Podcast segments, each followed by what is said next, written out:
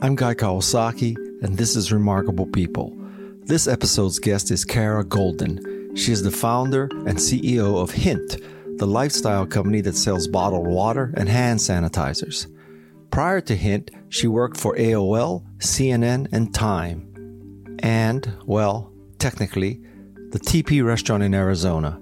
She is a graduate of Arizona State University.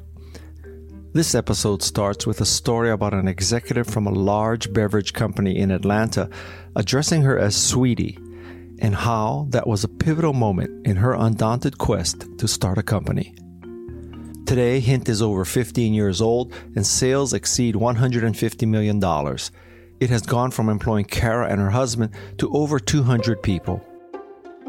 This episode of Remarkable People is brought to you by Remarkable, the paper tablet company. Yes, you got that right. Remarkable is sponsored by Remarkable. I have version 2 in my hot little hands, and it's so good. A very impressive upgrade. Here's how I use it 1. Taking notes while I'm interviewing a podcast guest. 2. Taking notes while being briefed about a speaking gig. 3. Drafting the structure of keynote speeches. 4. Storing manuals for all the gizmos that I buy. 5. Roughing out drawings for things like surfboards, surfboard sheds. 6. Wrapping my head around complex ideas with diagrams and flowcharts. This is a remarkably well thought out product. It doesn't try to be all things to all people, but it takes notes better than anything I've used. Check out the recent reviews of the latest version. I'm Guy Kawasaki, and this is Remarkable People. And now here is Kara Goldin, aka Sweetie. Has anyone called you Sweetie recently? Recently, no, but someone has in the past called me Sweetie, and uh, maybe one day they'll actually regret that.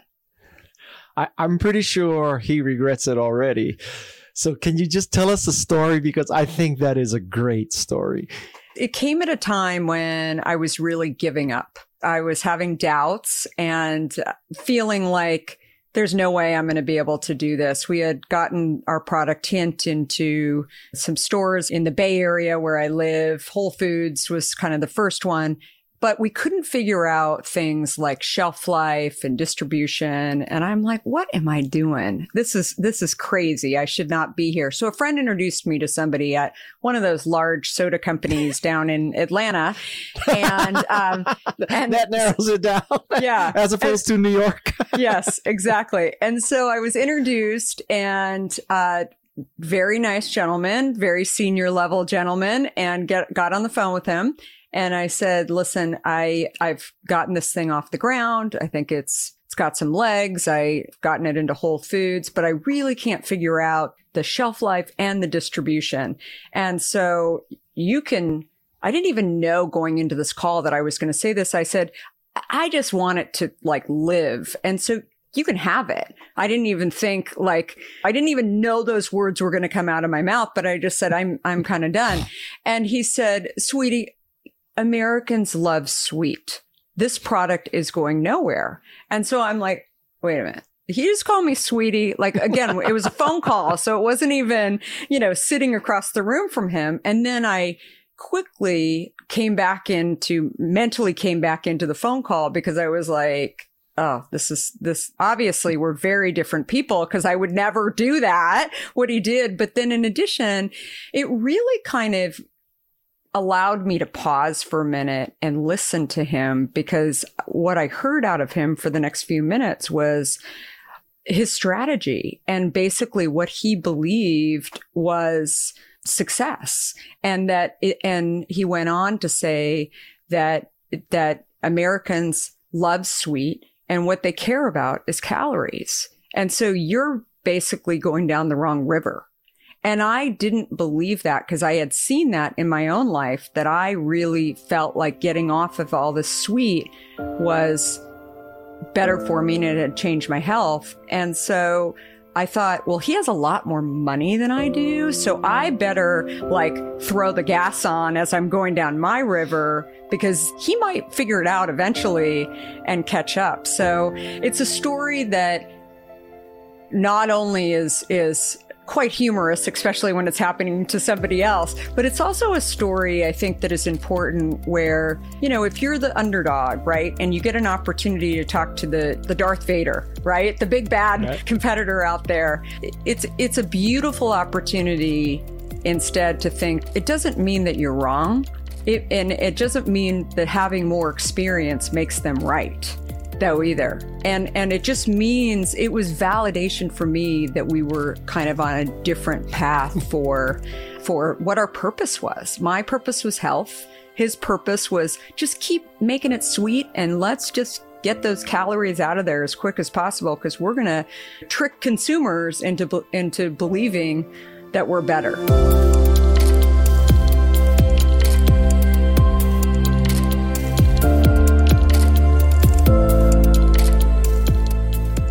Allegedly, Ken Olsen, who was the CEO and founder of Digital Equipment, once said that no one wants a computer in their home. That's the same thing. If, if Woz story. and Jobs had seen him, right, it would be the same kind of story. So, can I make the argument that if he had not said that, the arc of your life might be different? A hundred percent. That was such a major moment for me where I, I just thought, I mean, I actually got off the phone. A lot of people have asked me, like, but because he had so much experience and because he came from such a brand and they had been doing this for so long, didn't you think at that point you should just give up? And I said, no, because I never started Hint to start a beverage company. I started it to help people get healthier. And this was really the, the piece that allowed me to help people get healthier. And we were on two very different paths. So when you're on two very separate paths, then you recognize pretty quickly how his advice might not have been relevant. And that is the way that I really looked at it. And I think your example about the computer is, is right on too. Like maybe you didn't want a computer in your house because it was too big right? But that's not why people were getting a computer. So again, you run into those people that like you think are so smart, they've had all this experience, but they may be looking at the picture a little bit differently. Can we just geek out a little bit author to author? Yeah. So, question number 1 is did you consider calling the book Sweetie? Cuz I think it would be an amazing title. Yeah, I did. I did consider yeah. calling it Sweetie, but actually, it, you know, it was interesting. It was definitely in like the top 10, but I don't, you know, it's funny. I've sort of shied away from the sweetie conversation a, okay. a, bit, not the conversation, but in terms of labeling. One thing is, is that I, I had a situation a few years ago where we were talking about that story in some of our advertising on Facebook and the algorithm kicked us out of uh, being able to serve up an ad that said, she's an, an executive once called her sweetie and that's what started her doing the company. And so again, it was like the algorithm kissed, kicked us out because they said your product isn't sweet. And I was like, but that's the point. like that's the whole wait, point of it. Wait, no, stop the press. Stop the press. So you're telling me that the Facebook algorithm kicked you out because something wasn't true? It was, it, yeah. And it was, somebody it was tell a, Donald Trump this.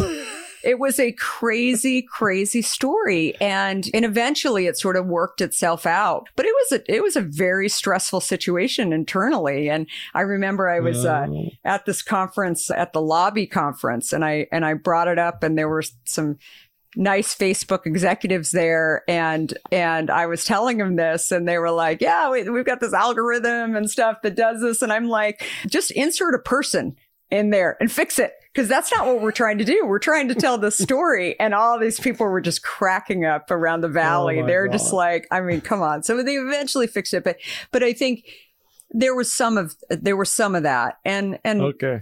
Anyway, but a couple more author to author questions. So, why is the U lowercase in the title?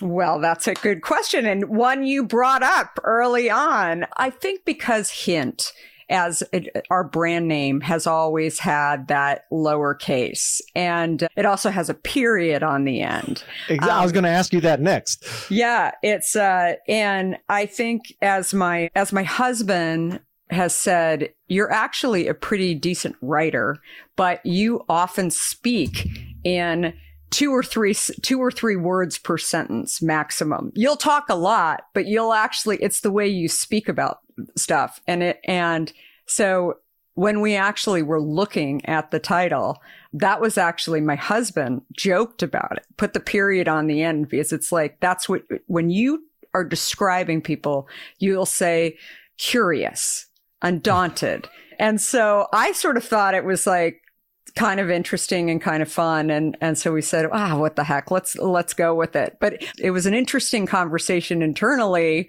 And there were people that had all kinds of opinions about it. I think as, as Steve Jobs used to say, and I'm paraphrasing this, you'll get a lot of opinions, but at the end of the day, you got to just go with what you yep. ultimately think is, is the right thing to do. So far, it hasn't thankfully, knock on wood, affected sales and, and we're in the pre-sales mode. It's a lot of fun. It's a lot of questions that go on when you're an author. It's, it's sort of like having a child. You think you got it all figured out. You go take all the classes, yeah. you know, and, and then all of a sudden the baby comes and, and you're like trying to figure out how to change a diaper, right? You've done lots of big things, right? Yeah. And you're like, I don't want like rocket poop or anything like that happening. And, and I got to figure this stuff out. And you ask other, all if you ask five authors for their advice, you'll get eight different answers. It's such a crazy, a, a crazy world out there. But you've been actually super helpful, and obviously has it, has really paved the way for authors the way that you've done things. And I mean that sincerely. I really watched you for years and just think that you're one of the brightest. Well, thank you. I I want to tell you, I violated your copyright maybe because you obviously sent me a PDF and I printed it and I read it. And I liked it so much. I advise a company called Merge4, mm-hmm. which also has a female CEO, and they make the coolest socks. So they make the the hint of socks. And I liked it so much that I gave her the manuscript after I took my notes because I think she needs to read this right away. It's such a That's awesome. Book. And what did so she I, say? I, I was no, I just gave it. I just gave it to her today, so I owe you, you know, four bucks in royalty. Or that's. I'm good. I'm I'm totally good. But yeah, it's interesting. You're not the first person who has has shared with me that there's there's a handful of VCs that have actually not even VCs that have invested in us, but just people I know that have said this is a story that my team should that I'm investing in should really read this book. So I, I mean I think it's it's great. And I think somebody asked me, is this book just for female entrepreneurs. And i'm like uh-uh. Like not no. not even slightly. And i said ask guy. He guy said to me when he read the book and was giving me a blurb he said who in the world would want to be an entrepreneur after they read this book? And i was like i'm still smiling and standing. I'm just telling the story. And he was like i know. It was great. But anyway. Now that we've got through the uh, minutia of author to author can you tell the audience what it means to be undaunted? Yeah, so the the book is called Undaunted: Overcoming Doubts and Doubters and really stemmed from when I would meet people and everybody from I would be out speaking and people would raise their hand and ask questions or entrepreneurs or just uh, people along the way they'd say understand that I'm different than you. I have fears. I have doubts. You're very confident. You never make mistakes. You never, you don't have any fears. And I would always kind of get stuck on the fact that they really thought we were that different. Right. And that they thought that they had all these roadblocks and I didn't, or that I didn't have failures along the way, or I didn't have doubts. And so a few years ago, I started articulating that I've met a lot of really incredible people that are leaders, are top athletes, are incredible people, entrepreneurs and not entrepreneurs. And they all have doubts. They all have doubters and they all have fears and failures. And the difference is first that they try and how they get themselves out of those situations and and enjoy the the journey along the way. And so I thought I've had so many of these stories that people will kind of chuckle the sweetie story my first job at, at Time magazine that uh, wanting to work at Fortune and basically just thought, well, I don't know, Time's in the building. So uh, like, I'll just take a job there and eventually I'll get to Fortune. Never did. But people would sort of chuckle along the way. And I thought, I'm okay with it not working out. I always want it to work out. But if it doesn't work out, then I, I realize that that's actually going to help me the next time for it to be able to work out you know, I started writing. I was on too many uh, airplanes over the last few years, last four years, actually, I was writing. And I just thought these stories actually could really help people and hopefully inspire mm-hmm. people to just go and do. So that okay. that's it. I think that one of the most impressive stories of being undaunted in the book is how, when you were graduating from ASU, you got 90 job interviews. So every college student listening to this right now is wondering how the hell did she get 90 mm-hmm. interviews? So I want you to tell that story and explain the art of getting job interviews. It all started, I was actually waitressing when I was in college and at this great little restaurant. Teepee. At the teepee. Have you been to the teepee? No, but I read your book.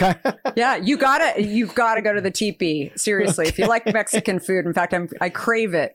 Just being up in Northern California, the best Mexican is still in Arizona, I think. But anyway, I worked there and uh, a hundred year old institution. And this, this guy used to come in to the teepee a lot and finally I just said, like, what do you do for a living? People were always asking me. They knew I was a college student. And I said, oh, I'm going to college. I'm graduating. He works at uh, Anheuser-Busch. And he told me, I said, so what do you do for Anheuser-Busch? And he said, I, I, basically go on shoots. And in Arizona, there's lots of shoots. And, and so we end up come out here and make sure that product placement is correct on these movie sets. I'm like, that sounds like a pretty good job. And right. And he said, you should come to Los Angeles. And if you come out to Los Angeles, I'll get you an interview. He didn't promise me a job. And I thought, oh, that's interesting. So then when I'm going to LA, I thought, well, I'm going to go and find some other people out there that are going to interview me too, just to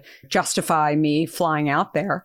And as I started telling people the story, and I would also tell not only customers that were at the teepee that I had met, but also parents, anyone who would talk to me about it, I'd be like, Hey, do you know anybody? I really want to go to San Francisco. I really want to go to Chicago. And they're like, Oh, you know who I should introduce you to? People want to help if you actually tell them what you want to do. We used to have travel agencies. And so I went to a local travel agency and I said, okay, in a month from now, I want to go from Phoenix to LA to San Francisco, Chicago, Boston, and New York, and then back to Phoenix. What's it going to cost me? And they said, it will be, they said, we'll call you. They called me the next day and they said, it'll be $472. And I said, I think maybe you misheard me and they said no and they gave me the itinerary and i was afraid that they were they basically had hit some wrong key in the system. So I said, here's my Visa card. I, I, hoped I had enough left on my Visa card and it didn't bounce or something and, and, or to get declined. And so off I went. And along the way, as I kept telling the story, I mean, Guy, you would have been, I, I, think you would have been that guy. Like I was in the interview and I would, and they were like, oh, where are you going to next? And I'd say, oh, I'm going to San Francisco. I'm going to Chicago. And they said, wait a minute, you're like setting up all of these interviews. So when I started, I think I had about probably half of that set up. And then as I went along and telling the story, they're like, oh, when you go to Chicago, you should interview with my friend at McKinsey. And I'm like, what is McKinsey? And then I would go and into McKinsey. And then, I mean, and, uh, and it was so, it was this great education for a month. And I've told this story on college campuses all the time. In fact, as you said, I went to Arizona State University, the somewhat famous Arizona State University, and President Crow, who runs the institution, who's amazing amazing and, and genius, he said to me, So, did we get you that first job at Time? And I said, No, I did not use your, this is, this is not where it happened. I mean, I, I love my experience there, but that is not where it happened. I, I did this process where I just went out and figured it out. And he said, but that's what you learned to do at ASU. And I said, eh, maybe, maybe. I, I, I could argue that. We'll see.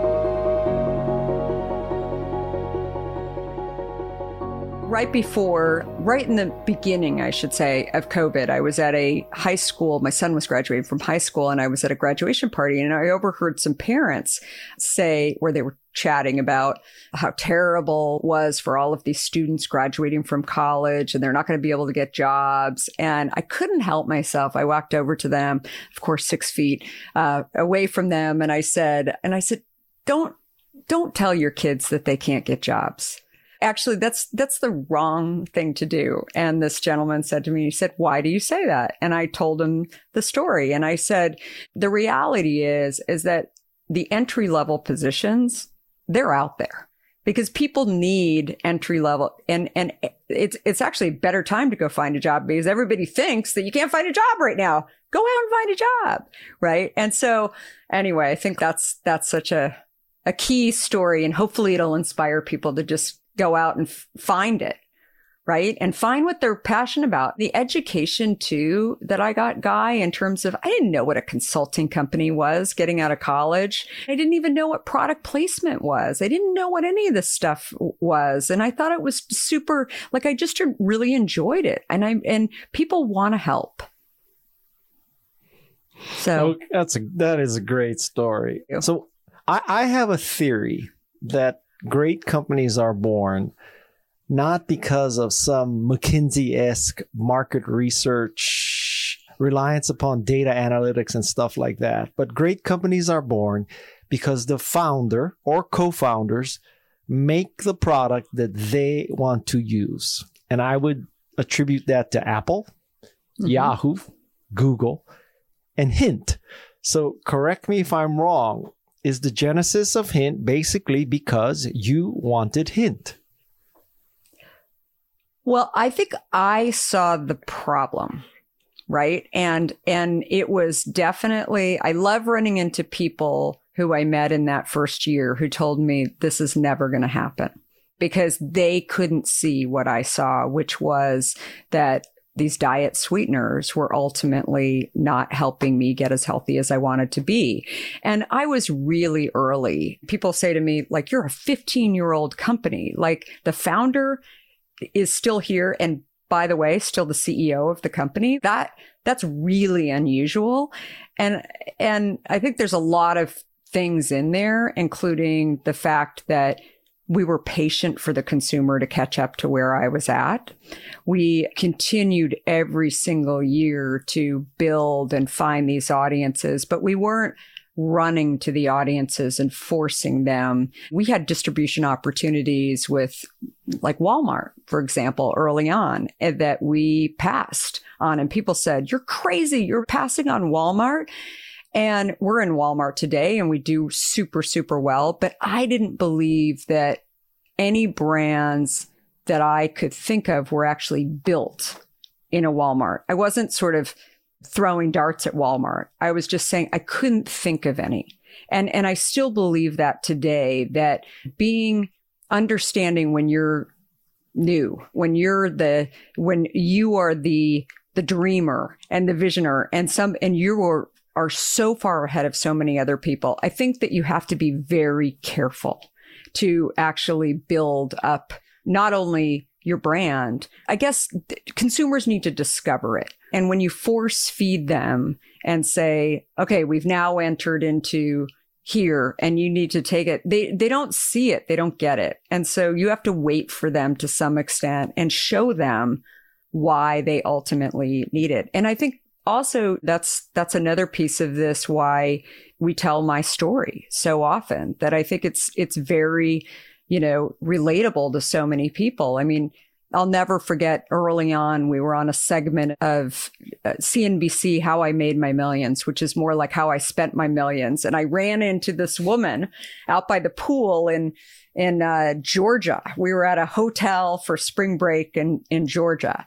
And uh, she walked up to me because she saw the hint bottles and she said, excuse me, I don't mean to interrupt you. Do you, do you know where I could find that water? And I said, oh, I got it down the street at the store, Harris Teeter. And uh, she said, uh, You know, I've been dying to try that water. I saw this woman, of course, was me, on How I Made My Millions. And do you know that she thought this drink up because she had this problem with diet soda? And I said, You're kidding. Tell me the rest of the story. so of course my daughter like jumps in the pool because she thought, oh, oh my God, what is she? What go. is this crazy mom doing? So she jumps in the pool, and then the lady said, yeah, she thought this up. She had a huge problem with diet soda, and she took it into Whole Foods. And like she went on and on. And what I thought was so funny because she said, that is just like me. I need to, I need to do that. And I said, you need to do what? And she said, I need to develop these products and ideas based on all the things that I think I should change in my life. And I said, You should do that. And she said, and so my daughter came back and she said, Did you tell her yet that, that you're at Hint? And I said, No, I didn't tell her yet. And she said, Oh, you work for that lady? What's she like? And I said, I said, "This is crazy," and uh, and I said, "I I am. I'm I'm the lady." And she said, "You're kidding." Oh my god, I I didn't even know this. This is crazy. Like I I I just can't even wait to try your product. So anyway, the point is, I think more and more people start to tell their stories around a brand, but you know, there used to be kind of this taboo, like, oh, you don't tell your story why you ultimately did it. And I think that that is where you're able to really get equity um, for your brand when you actually get people to associate it. I think you confirm my point that you know Hint was not created because you had read some market research that natural flavored water was a big industry. You you made it because you were addicted to diet coke, right? Totally. And also customers. I mean, I think so much uh, like you know, along the way, people have said, Oh, do you do a lot of research around flavors and customers? And true story, I used to live in San Francisco and I lived right across the street from this private boys school that I, my kids did not go to, but I knew many of the parents who came into the lineup to drop off their son. So when I was in my garage with the first, you know, few months of Hint, first year actually of Hint, I would know that the lineup was happening at 8:30 in the morning. And so I literally would run over to these parents and I'd say I just developed this water. I, I have in a bag, like 12 bottles. I said, would you mind? So it's funny because I run into those people today and, and they tell the story. They're like, I was part of the original focus groups and people think, oh, did she like, did a market research? I said, no, I knocked on her window and I said, Hey, would you mind trying this water? But again, how many times have people like they're invested in the brand that way, right? How many times have they told that story? And anyway, I no did not intend it to be that way, but it's that's true story. So basically you're talking about evangelism. Mm-hmm. I just want you to know. Okay? Yeah. Yeah. Speaking as the person who may be one of the most qualified people in the world to tell you about secular evangelism. hundred percent. Yeah. That's why we like evangelism. each other. We speak the yeah. same language, guy. there are any food entrepreneurs uh, listening to this? Uh, you've got to tell the story of how you got into Whole Foods because my interpretation, I know some a woman who founded a company called Sweet Loren's and she has the best cookie dough. And it's everyone's fantasy to get into Whole Foods. So how did you get into Whole Foods? Yeah, so I had been doing kind of my own little market research, basically convincing myself again, I came from tech. I didn't come from the food or beverage industry. And so I had the same question that so many others did. How do you get into Whole Foods? But I was a consumer. I was just shopping there. And So I had really changed my life for the that past year and and had eliminated my need for diet soda.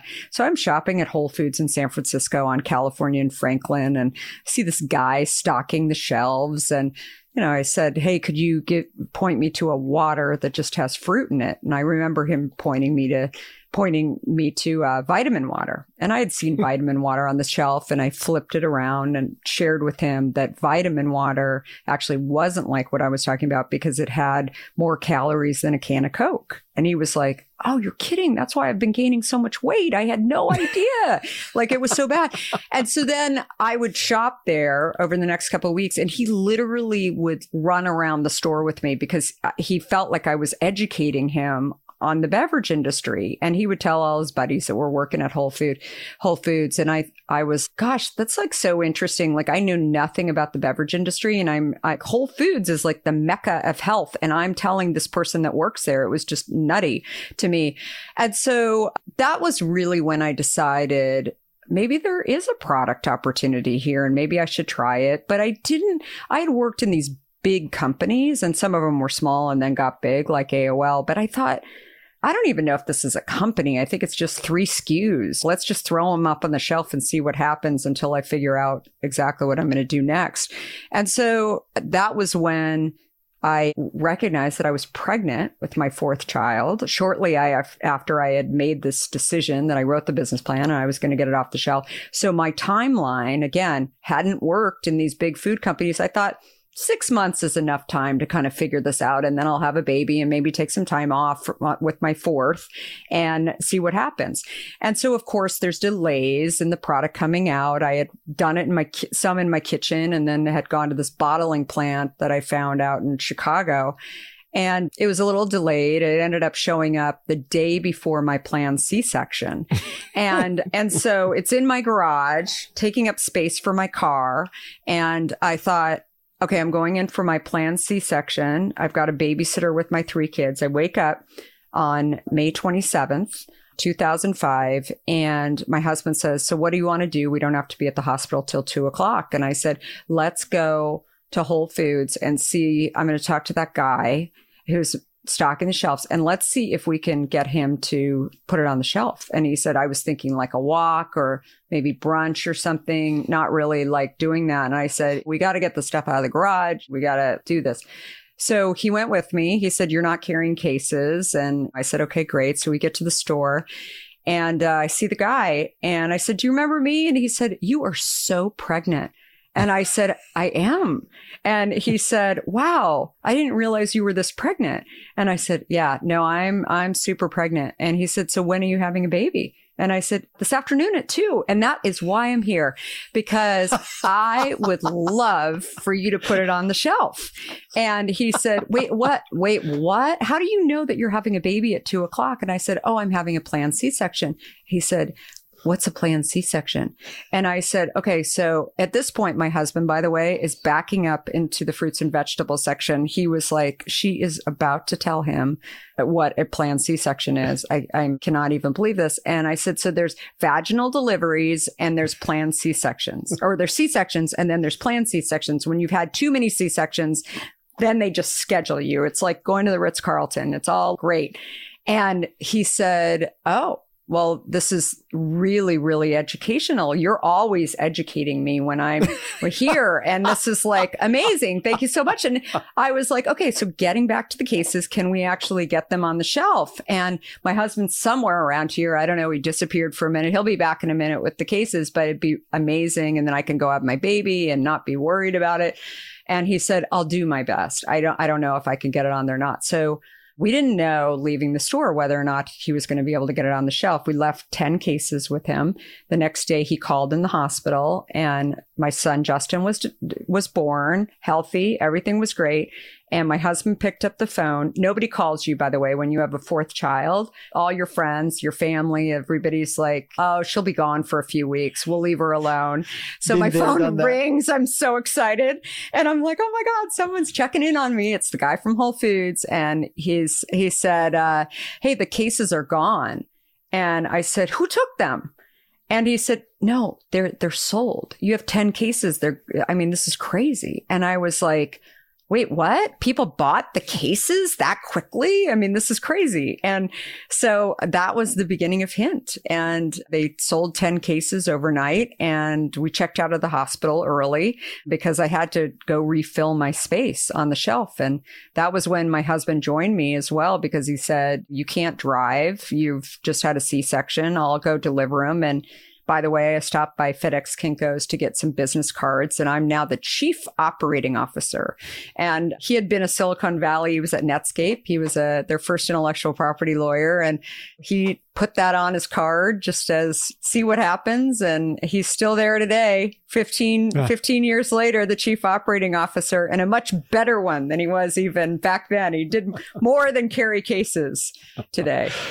That's a very good segue for another topic, which is how did you make co founding and operating a company with your spouse work? Yeah, and you know, I think we always had different skill sets, and and we both really recognize that. I mean, we're we're just people who know us well know that we're just very different people. But people always say, "Did you know that you wanted to work with your husband. No, like he was helping me. And I think now I look at it in a little bit different way uh, in that we have two things that are so important to us. One, our family, right? And the company. And I think it's almost more complicated. And again, it's not for everybody, but it's almost more complicated when you think about it. When I see two founders who maybe met each other in business school and they're starting a company, I get really nervous that they're going to decide one's going to decide to have her family sooner than the other. There's different sort of life decisions.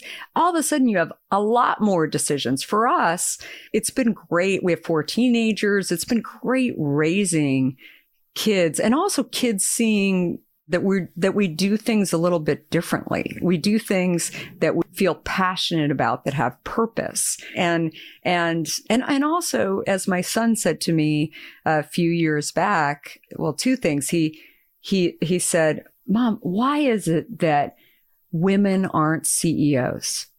And I thought, here we go. Am I really going to have to do this with my son?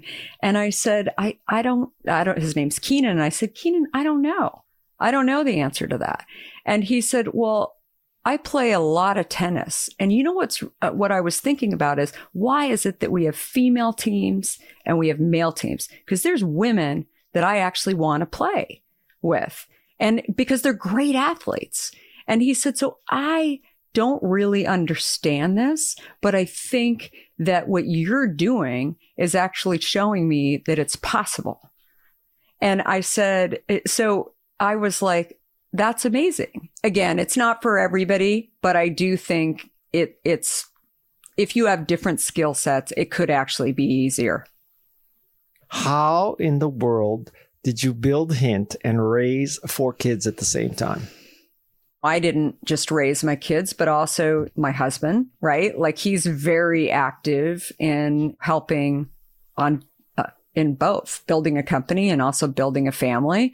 I don't think it's just about raising them. I think it's also they watch and they listen. And I had a, a teacher say to me a few years ago that your kids know more about things like preferred stock right? Or like things that are, they see you going up against the big guy. I mean, they also see me doing things that I'm not supposed to do in in it's not in in the book where like I have a huge initiative right now going on in Washington around clean water. And you know, and people have said like it and it's my passion project. I've learned a lot about water over the last 15 years and we're hoping actually I'm working on it with Congresswoman Jackie Speier to actually bring something before Congress. Like the fact that I I'm not a lobbyist, I don't have any experience doing this. I do have experience in this industry and sort of understanding bad things that are in our you know, tap water supply, including PFAS and some of the other things that are out there. So again, they they see the stuff that I'm doing as she didn't have any experience. Why, but yet she's making progress along the way. And, and I think that that's, you know, I was in another interview yesterday and I was talking about this. I mean, I think we all wish for our kids to have passion and get up every single morning and do something that they really want to do. And happiness, you know, drives into that as well. But that I think is the most important thing that I see in, in being able to do a do a hard thing, do a startup, but also something that they see I love what I'm doing. I suspect I know the answer to this question, but were you a tiger mom? I think at times, but I'm also a kid where I was the last of five kids, and my dad had started a brand inside of a larger company, ConAgra. It actually originally Armour Food Company, and his brand was called Healthy Choice. And and my parents didn't have me until they were 40, which back then was really old. And so I always joke that they didn't really have any energy. They, before I walked out the door, they said, don't do anything. Uh, don't get in trouble and just be careful. And that's what they would say. Like I was very much latchkey kid or whatever running out the door. But I think they also would really instill in me go figure it out. And I think that that's what I am constantly saying to my kids, get as far as you can go.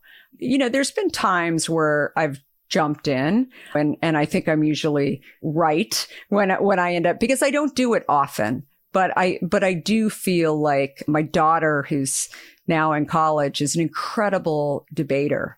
And I always go back to this because she didn't make the team initially. There was a team in San Francisco, a private thing that she was always a really good writer early on. And I thought she's, she really should start to do more of this debating. And they didn't allow her into the program. And I thought, like, what are you guys missing? And I said, I went back and I said, I don't do this very often, but you guys should really take a closer look at her. She may not have interviewed. She's in third grade. Like she may not have interviewed, like, but just give her a third grade has a debate. Right. Team? I know it was, it was insane. And, but then, I mean, she went on and now what's hysterical to me is she's off at, at college and she's actually teaching the class by Zoom to these kids. And I always remind her, and she won all kinds of awards, always won the awards in, in high school and everything. And I said, uh, do they really do they remember when they said no to you like the first time like always remind them and she was like i know like i kind of i always tell the kids like along the way and so so again you can't do it every single day but i think you can jump in. And also, I'm an entrepreneur. I spend a lot of time. And as you said in the book, like there, there's many hours. Being an entrepreneur sounds like great, super sexy. Like, you know, it's like the thing to, to do, but it's, there's way easier ways to make money and spend and less time along the way. Along the way, did you ever feel that being a woman and it really held you back or really was a problem raising money? So I've always said that I've never been a man. So I don't know. and and I mean that like I look, I hate we just raised uh, money. We just closed around a couple of months ago in the middle of COVID for 25 million and everybody said you can't do it by Zoom and we I just said well we have great growth. We need it for for growing, so why not? But I think if you set your mind to anything, you can ultimately do it. And that is that is really the mindset. I don't allow that wall to to get up in front of me. Do I think it's harder? Like is my gut saying that it's harder to raise money as a woman? Probably. At the end of the day, I hate raising money. To me, it's like begging like it really, like it is not a fun process in even nowhere along the way. Even if you're the nicest people that you're dealing with, I, it's just I don't love it. And so I think that that's the key thing. That if you allow yourself to really have these things in front of you that block you from doing what you ultimately want to do, then I mean that I think you need to smash that down and work that one out before you can actually come to a conclusion that you're not going to be able to do it because of your gender.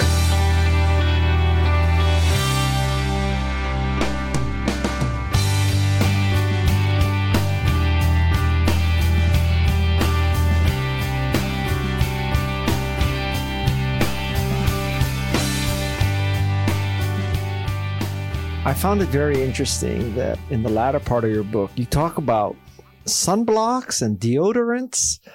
And I want you to explain the concept of diversification, which is what you did, versus focus and putting all the eggs in one basket and guarding that basket very well, because those are two opposing theories.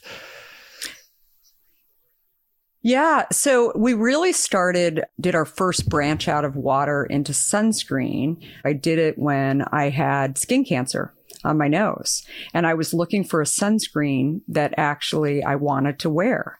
And what I found was that all the sunscreens that were out there were either too white, they used a lot of zinc or they, you know, didn't, they were unscented and they sort of smelled not so great. And I thought, I need something that really I want to embrace. I believe smell is something that gets you excited about a product that makes it sticky, right? Not sticky in terms of feel, but sticky in terms of you wanting to actually touch it and feel it. And so I used Hint as a placeholder when we had to apply um, for the FDA certification. And, and then we got it and we just decided, eh, I don't know if people will like the sunscreen or not. I like it a lot. I had been making it at home for myself and for my friends. And, and so we just like threw it out there. And then all of a sudden, everybody in the soda industry is getting all upset. We knew what she was doing. And now she's like off, like making, and I said, listen, I've said it from day one. I did not view this as a, as a beverage company. I viewed it as a way to help people get healthy. And so that ended up getting us thinking what else is going on? My father who my parents overall but my father who was very important to me had alzheimer's 10 years ago and passed away. And i started looking at alzheimer's and looking at aluminum and coming in co- contact with aluminum. And i thought okay i don't have to drink out of cans or use aluminum foil but I didn't realize that I was getting aluminum every single day from antiperspirant. And I thought, okay, I do want to wear something. How do I do it? And I, it, there was nothing out there that I really wanted to wear. So that's when it started. We just launched hand sanitizers because this was another thing during COVID ah. that I thought a lot of them smell rancid. So we just launched, this is clementine using our fruit from our drinks. And that's really the consistent thread across all of these products is that we're able to thread it. But also now that we really have four categories, I think it really speaks to consumers are saying, I get it now. I may not use her deodorant, but I, I mean, people are obsessed with our sunscreen. I think they're going to be obsessed with the hand sanitizer. And again, I think the the smell is really something across all categories that people that you want things to smell good. Do you not have my address to send me this? I will send it to you. It like literally hot off the press. So we are just we are just getting it. So I will, guy, for sure. I'll send you a whole pack of it. okay. Um, I think you've truly perfected the art of branding. And so I'd like your. You are you know, saying, uh, like, I, am just, like, we should end the interview right there. I mean, Guy Kawasaki okay. is saying this to me. This is amazing. I, I am not worthy. Oh, I am not you worthy. absolutely so I are. want to hear how you built the Hint brand and getting very specific. This audience has got to hear the story about being mentioned in the Hungry Girl blog versus Good Morning America because that is a great story. So, two questions branding and Hungry Girl versus Good Morning America. Yeah, I think that the branding, it, it, you know, really goes back to when we were doing this product and we're up against 2000 beverage. I mean, that's how many competitors are out there in the beverage industry. You think you have a lot in tech, right? Like in different categories. The beverage industry is probably the most crowded industry out there. It's pretty nuts. And so people would look at the bottle and they'd say, what's it sweetened with? And I would say, it's not sweet at all. And then I would share my story about why I actually developed the product and, you know, the company. And so people would people kept reciting that story I told you in Georgia. And I thought if that's the way that we can educate people by, by telling them their why, right? Giving our purpose for launching it. I didn't launch it because I saw vitamin water on the shelf and I wanted to do a competitive product. That was not my goal. My goal was that this wasn't out there. And that's frankly how we've grown this product into being the largest non-alcoholic beverage in in the US that doesn't have a relationship with the big soda companies. We've done it in a way that that really brings my why into and and really think about the consumer today 55% of our business is direct to consumer we're still you know very much in a lot of stores and embrace that distribution but i think that it's hard to stand out on the shelf it's easier to do it through really touching with the consumer and kind of sharing exactly why they would want it who they are are they like me they are right? Like many of them have kids. Many of them are working parents. Many of them just want to drink better tasting water. And that really leads into the the crux of the hungry girl story versus good morning america. But early on i mean we really really thought that diane sawyer who was retired now but at the time like we thought oh she's she loves our product. She's going to just kill it and and like really be able to speak to it. And when we were on this hungry girl which i feel like that was kind of the beginning where i really saw that kind of communities and and almost like they didn't call them this back then but these influencers uh, it, she could say to her community you should really try this product and they they would right? And i thought wow like it, it, doesn't matter today if it's a giant brand that says it or a smaller brand that has a community and, and the stickiness of that community. It's really what is the relationship that that person has developed with their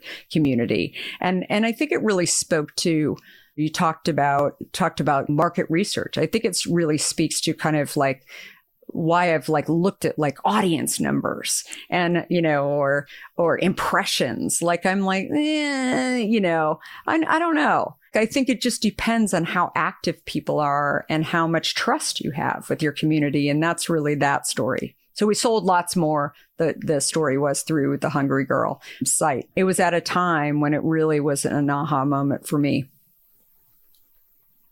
Because I read your book and I know you do this I'm going to ask you this. What makes you unstoppable? I think owning my my failures, my insecurities and pushing through.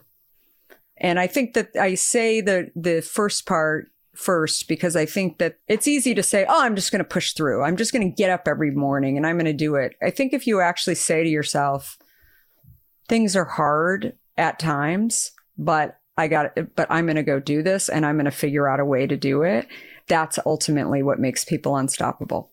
And curiosity, I think, is a great aspect of it as well. If you're always trying to learn and always trying to add that on to do, I think that's an important aspect. What Tricky did I one. not ask you that I should have asked you? Wow, that's a that's a good question. Do you still love what you're doing?